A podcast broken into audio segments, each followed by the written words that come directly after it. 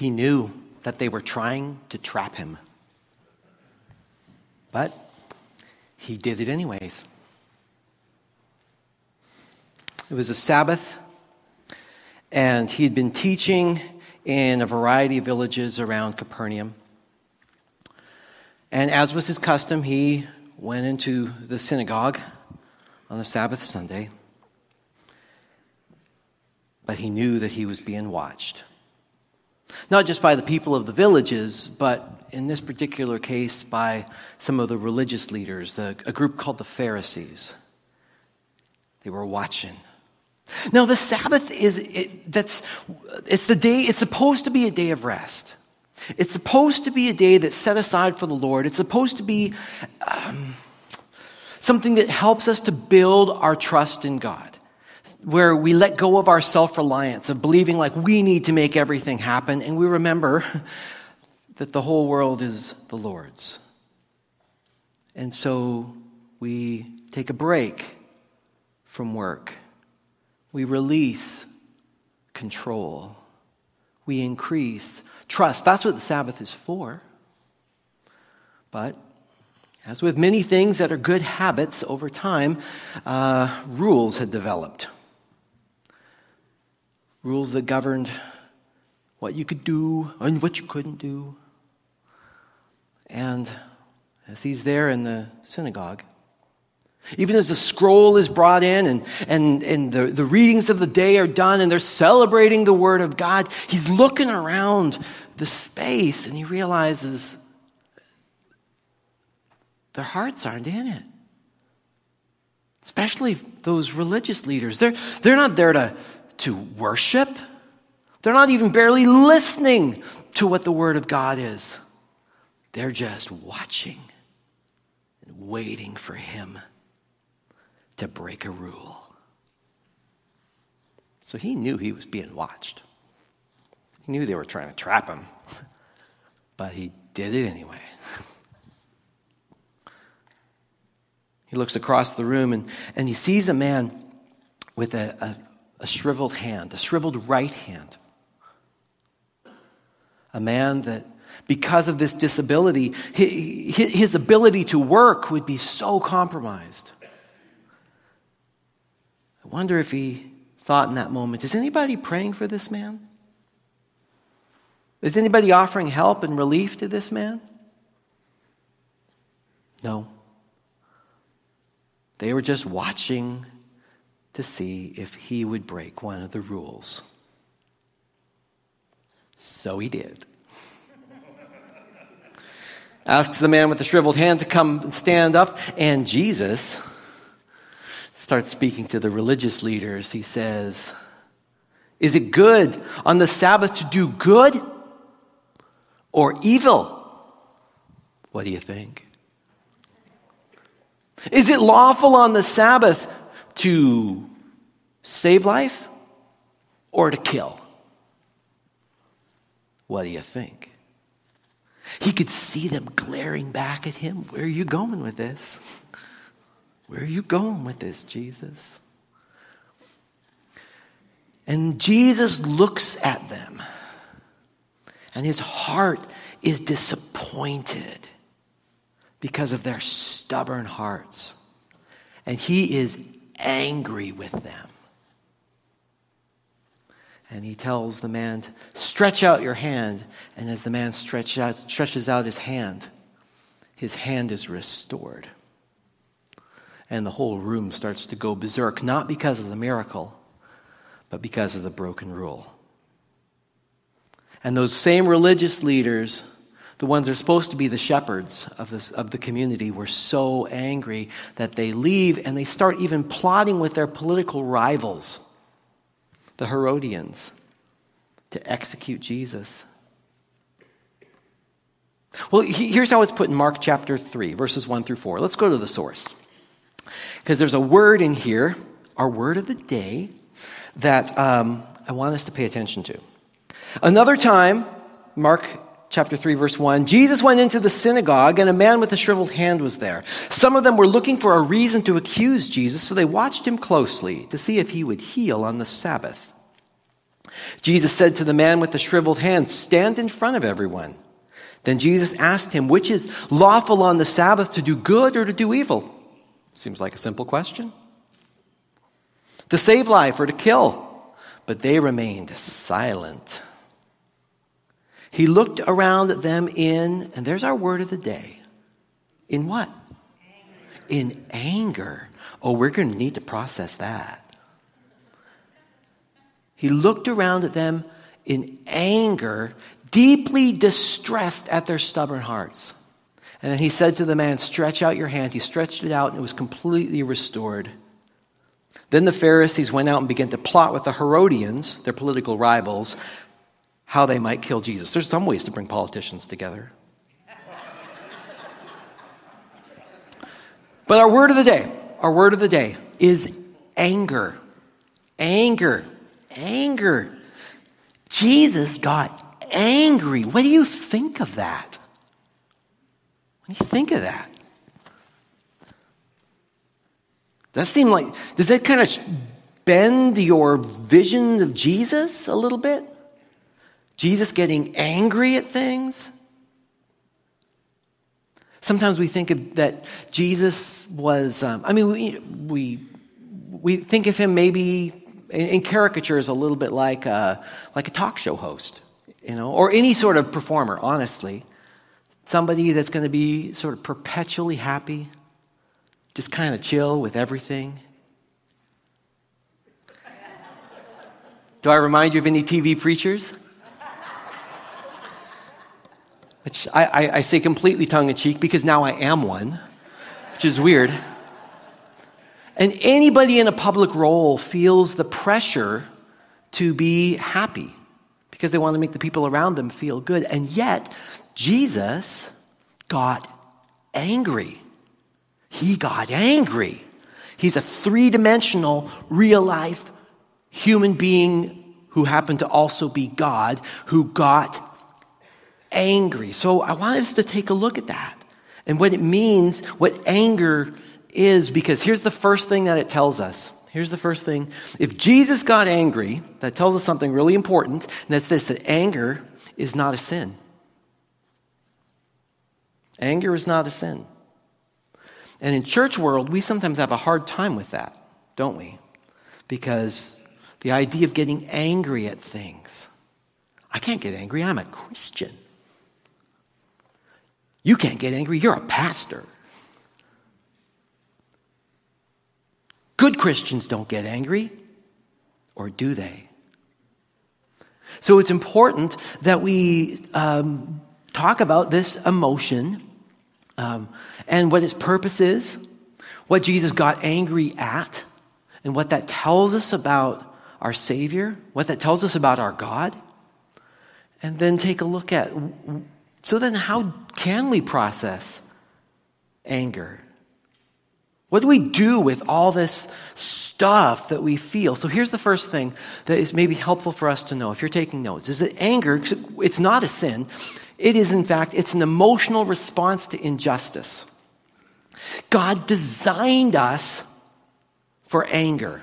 It's an emotional response to injustice. When bad things happen around us, when bad things happen to us, it's this thing, this emotional thing is that gives us a little extra strength in order to engage it. That's why God designed it in us. That's why you have anger. It's an emotional response to injustice. But we also need to remember this is that we, we're, we're fallen, broken human beings who we've got, we got issues. Turn to the person on your left, turn to the person on your right. You see what I mean? We got issues. We got problems. We have challenges, which means that sometimes we, we, we, that, that thing that God designed us for, which is anger, this response to injustice, we have a hard time defining injustice. And so sometimes our anger can be in response to the wrong things. We can get overly worked up over things that honestly are just minor inconveniences or hurts or now I'm going to use a stereotype that is not always true, but maybe you'll find it helpful. I think guys, especially, have a hard time differentiating between sadness and anger Because we're told, some of, you, some of us are raised like this, we're told that big boys don't cry. Which means that you're not supposed to be sad. So you feel all this stuff and you go, What are you feeling? Well, I, can't be sad, but it's a negative emotion. It's a hard emotion. It's a big emotion. I must be angry. So we need to wrestle with the fact that even though anger is a gift, it's, it's, an emotion, there's nothing right or wrong about it. I mean, even in Ephesians chapter 4, Paul writes to the, to the church in Ephesus, in your anger, do not sin, which means anger isn't a sin, but it can, and you've seen it, I've seen it, it can lead to sinful behavior. Our anger can overtake us. Our anger can be directed at the wrong things or the wrong people. So it's good for us to understand anger. What got Jesus angry? What gets God angry? The same God that designed us. And that gave us anger as one of the emotions, ultimately as a gift. So let's, let's take a look at some of these other passages that uh, helps us to understand what got Jesus angry. So we're going we're to read a little bit further up in Mark. This is going to be Mark chapter 10 verses 13 and 14. I'm actually going to read from the New Living Translation just because it makes it just so plain spoken. I just love it. One day some parents brought their children to Jesus so that he could touch and bless them. But the disciples scolded the parents for bothering Jesus. Don't bother Jesus. When Jesus saw what was happening, he was, what's our, it's our word of the day, he was angry at who? His disciples. Why? Because they were keeping kids away from Jesus. He said to them, Let the children come to me, don't stop them, for the kingdom of God belongs to those who are like these children. So here's one of the first things we can notice as a pattern Jesus got angry when human rules kept people from God people of any age, people of any ability, people of any economic status. But Jesus got angry when human rules kept people from God. You want to make God angry? Let's talk about church. We don't, we don't really need to worry about children's ministry in church. After all, it's the adults that pay all the bills. So let's make certain that we make church good for the adults and let's not worry about the kids. The kids should learn how to just be quiet and behave. We don't need to have programs for them. We don't need to make special. This, this is where, if I was cracking a joke right now, I was actually tempted to do that. And that's when you kind of dodge left and right because the lightning would strike. Because, see, Jesus cares about children. That's why we do children's ministry. That's why we do youth ministry. Is that, is that children, not only that they're the future, but they are treasured by God. They're treasured by God. But see, you know, even, even in the joke I was tempted to make, you know, like you, you, make, you start dissing children's ministry and then you got to dodge back and forth because, because the lightning's going to strike, is that also brings up an important misunderstanding about the anger of God. Is that when Jesus got angry or when God gets angry, is, is that it's never, it's not rage and it's not revenge. When Jesus got angry, it was, in, it was a response to injustice, a response to, to human rules or other situations that kept people from God. But one of the reasons why maybe we fear anger is that we've seen rage. Maybe you've you actually you've probably seen this, and some of you are still holding on to trauma from this. From people in your life, perhaps even trusted people in your life, where what was initially anger ended up morphing into something that is actually sinful, which is rage. And it came out, was out of control. If you've ever had to lock yourself in your bedroom because of the noise happening outside, you know what I'm talking about. When, when anger gets expressed in ways where, where it's not directed at the injustice, it's just directed at whoever's in the pathway. Godly anger is not rage. Godly anger is not revenge. God is not fickle. God does not have a point in his life where he no longer can control himself.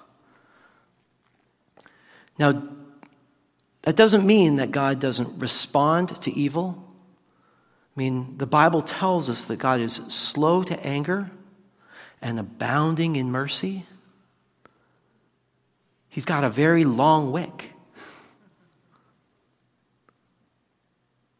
But rest assured, he will act. And when he acts, when he acts, it's like a person wielding a knife. It's the difference between a, between a slasher and a surgeon. A dangerous person will just slice whatever's in their way. A surgeon cuts out the cancer or whatever the ailment is. And the knife is sharp either way. God gets angry. His anger is not rage, it's not uncontrolled, it's not revenge, it's not petty. It's a response to injustice. Let's take a look at another story where Jesus got angry. Mark chapter 11, verses 15 through 17. On reaching Jerusalem, Jesus entered the temple courts and he began driving out those who were buying and selling there. Why did he do that? Let's find out. He overturned the tables of the money changers and the benches of those selling doves, and he would not allow anyone to carry merchandise through the temple courts. And as he taught them, he said, Is it not written, My house shall be called a house of prayer for all nations, but you have made it a den of robbers. An important thing for us to know at this point is that in the, in the second temple, in the Herodian temple, is the outer court of the temple, the, the temple courts, if you will, was referred to as the, as the court of the Gentiles. Now, in the first temple, the one, the one built under David, there was no Gentile courts. Anyone who wanted to come to worship could come into the temple. But, but by this point, they were starting to do some ethnic discrimination. And only Jews could come all the way into the temple. Although the, I mean, only the priests could go all the way into the Holy of Holies, or the, the high priest in the, in the very center. But the Gentiles were only allowed in the outer court, the outermost court. And at this point, at this point, um, because of the, because you, the additional rules were made so that you can only give in the currency of the temple. And then you need, needed to get certain animals to sacrifice in the temple. And rather than have that be in some other place, they put that in the court of the Gentiles. So it doesn't mean that Jesus was opposed to people selling stuff or trying to provide services for travelers. Those things are okay. Now, granted, they were probably money gouging, and that is not okay. But it seems that one of the core issues here is that for anybody that was not ethnically Jewish, if they wanted to come and worship in the temple, the only place they could do that is in a place where there's, there's I mean, where there's, there's, there's sheep, there's sheep dung, there's doves, there's, it's noisy, it is chaotic. It, it's like if you can imagine having a church and maybe it's okay to have some, you know, you've got some tables out in the foyer. A lot of churches do that. We do that. Maybe you sell things in the foyer. That's okay, as long as you're not money gouging. But what if you only let people with a certain skin color all the way in. And everyone else had to stay out in the foyer where all there was were those tables. Jesus gets angry when human rules keep people from God. Jesus gets angry when human rules keep people from God. This is even linked to his compassion. Remember last week, if you were here, we talked about how Jesus saw the crowds and he saw them like sheep without a, a shepherd, harassed and helpless. And so, even in the in the one of the passages we looked at last week in Ezekiel 34, we're going to take a look at at um, verses one through three. The word of God came to me. So Ezekiel's writing, but he's he's reflecting the heart of God. Son of man, prophesy against the shepherds of Israel. Prophesy and say to them, "This is what the sovereign Lord says: Woe to you, shepherds of Israel, who only take care of yourselves." Should not shepherds take care of the flock? You eat the curds you clothe yourselves with the wool and you slaughter the choice animals, but you don't take care of the flock. We see a pattern here, don't we? In the heart of God, in the compassion of God. And Jesus, by extension, God, gets angry when people who are entrusted with spiritual care don't care. Why? Because it keeps people from God keeps people from God. God so loved the world that he gave his one and only Son. The whole world. All people. Everywhere. And Jesus gets angry when human rules, merely human rules, keep people from God. Jesus gets angry when people who are entrusted with spiritual care don't care for the people that they've been entrusted.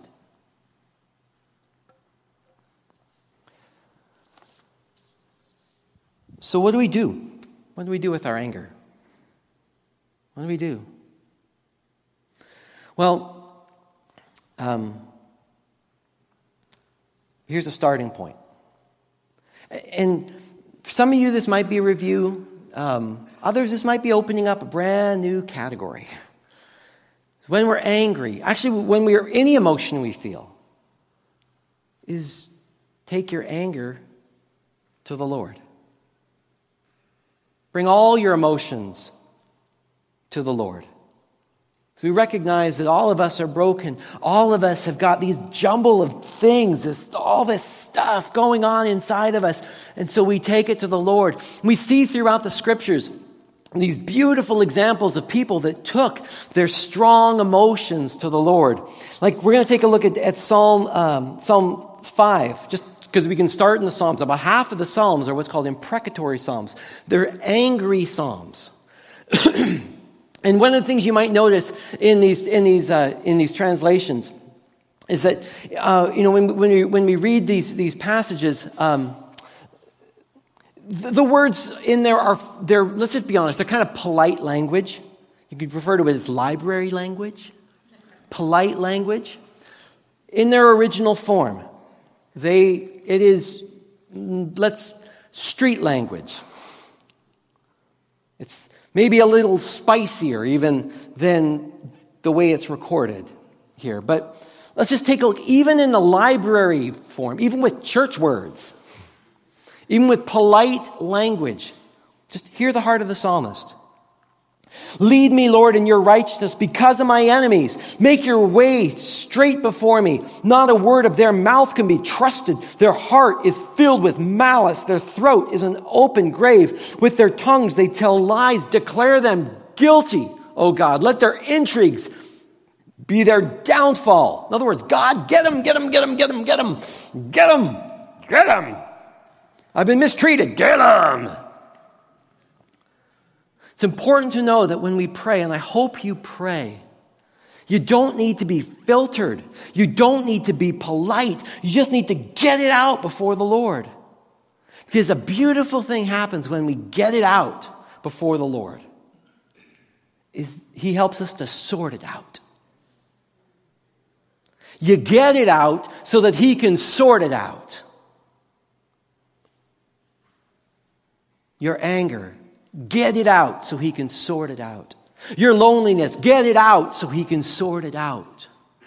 Your sense of injustice, get it out so he can sort it out because maybe your, your sense of injustice is absolutely valid. There are things in this world we should be angry at, and there's things in this world where we are overreacting to. Get it out so that he can sort it out. Get it out so, so he can sort it out. You can talk to God literally about anything.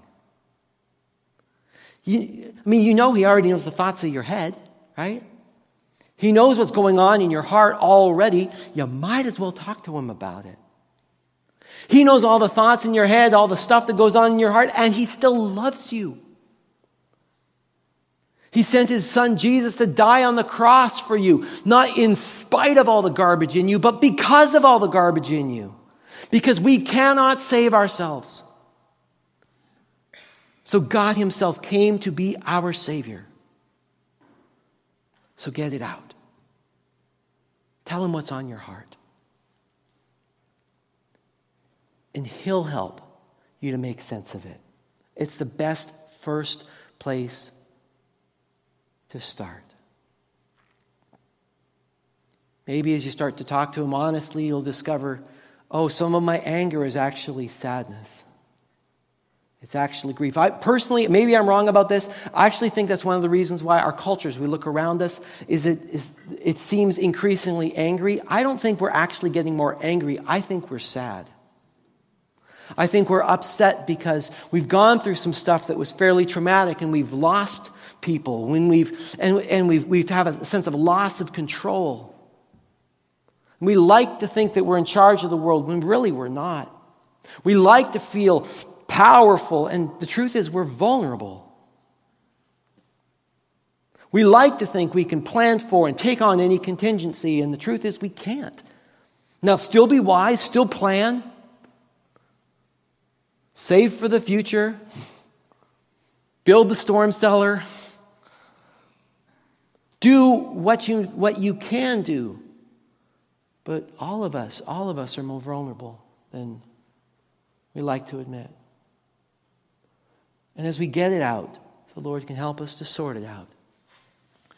So here's what I'd like to invite you to do in the next few minutes is to, well, give God some of your anger.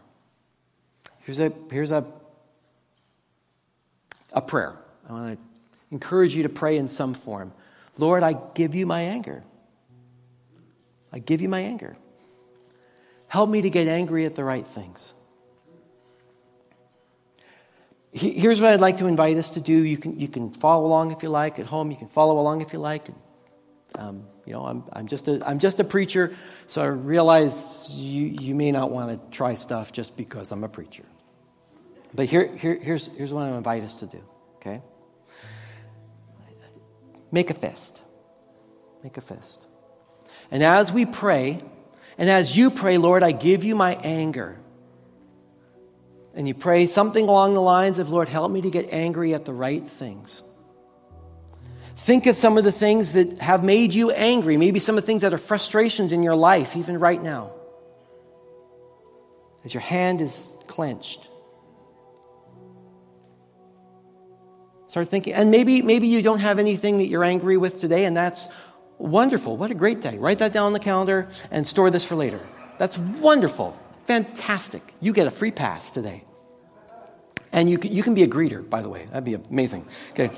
Um, but here's what I'd like you to do is so, you, so you're praying. So, Lord, I want to give you my anger. Here's what I'm angry about. Here's what I'm thinking about. Is, some, is you, you'll st- you may, as the Lord meets you there, you may start to experience a few things.